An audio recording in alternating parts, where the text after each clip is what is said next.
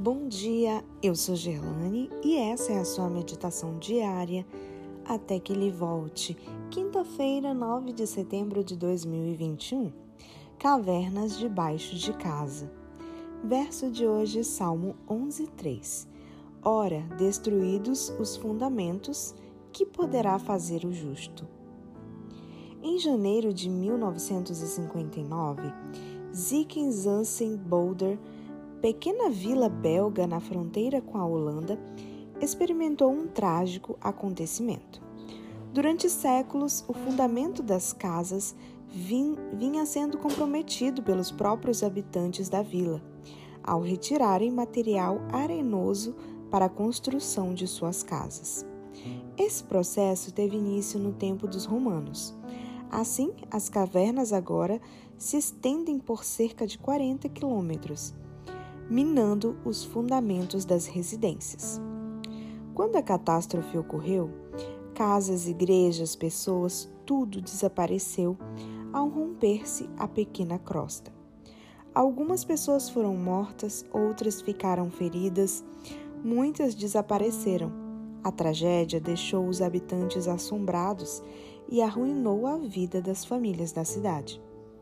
Semelhantemente, há algo minando a fé cristã hoje, resultando no desmoronamento de algumas estruturas eclesiásticas.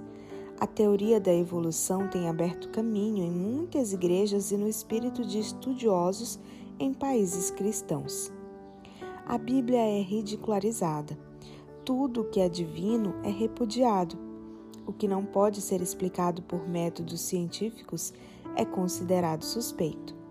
A história da criação bíblica é escarnecida.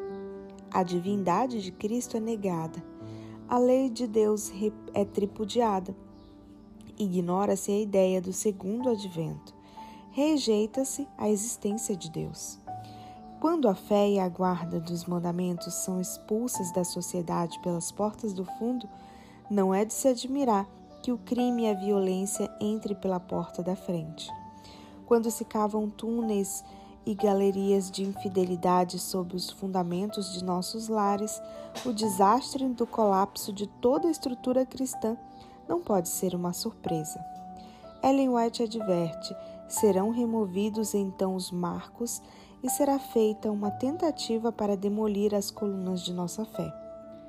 O maligno não deixará pedra sobre pedra em seus esforços por minar a fé e derrubar as colunas da verdade ele usará o ridículo, suscitará a dúvida, introduzirá dados irreais, fará que o certo pareça errado e vice-versa, mediante argumentos plausíveis.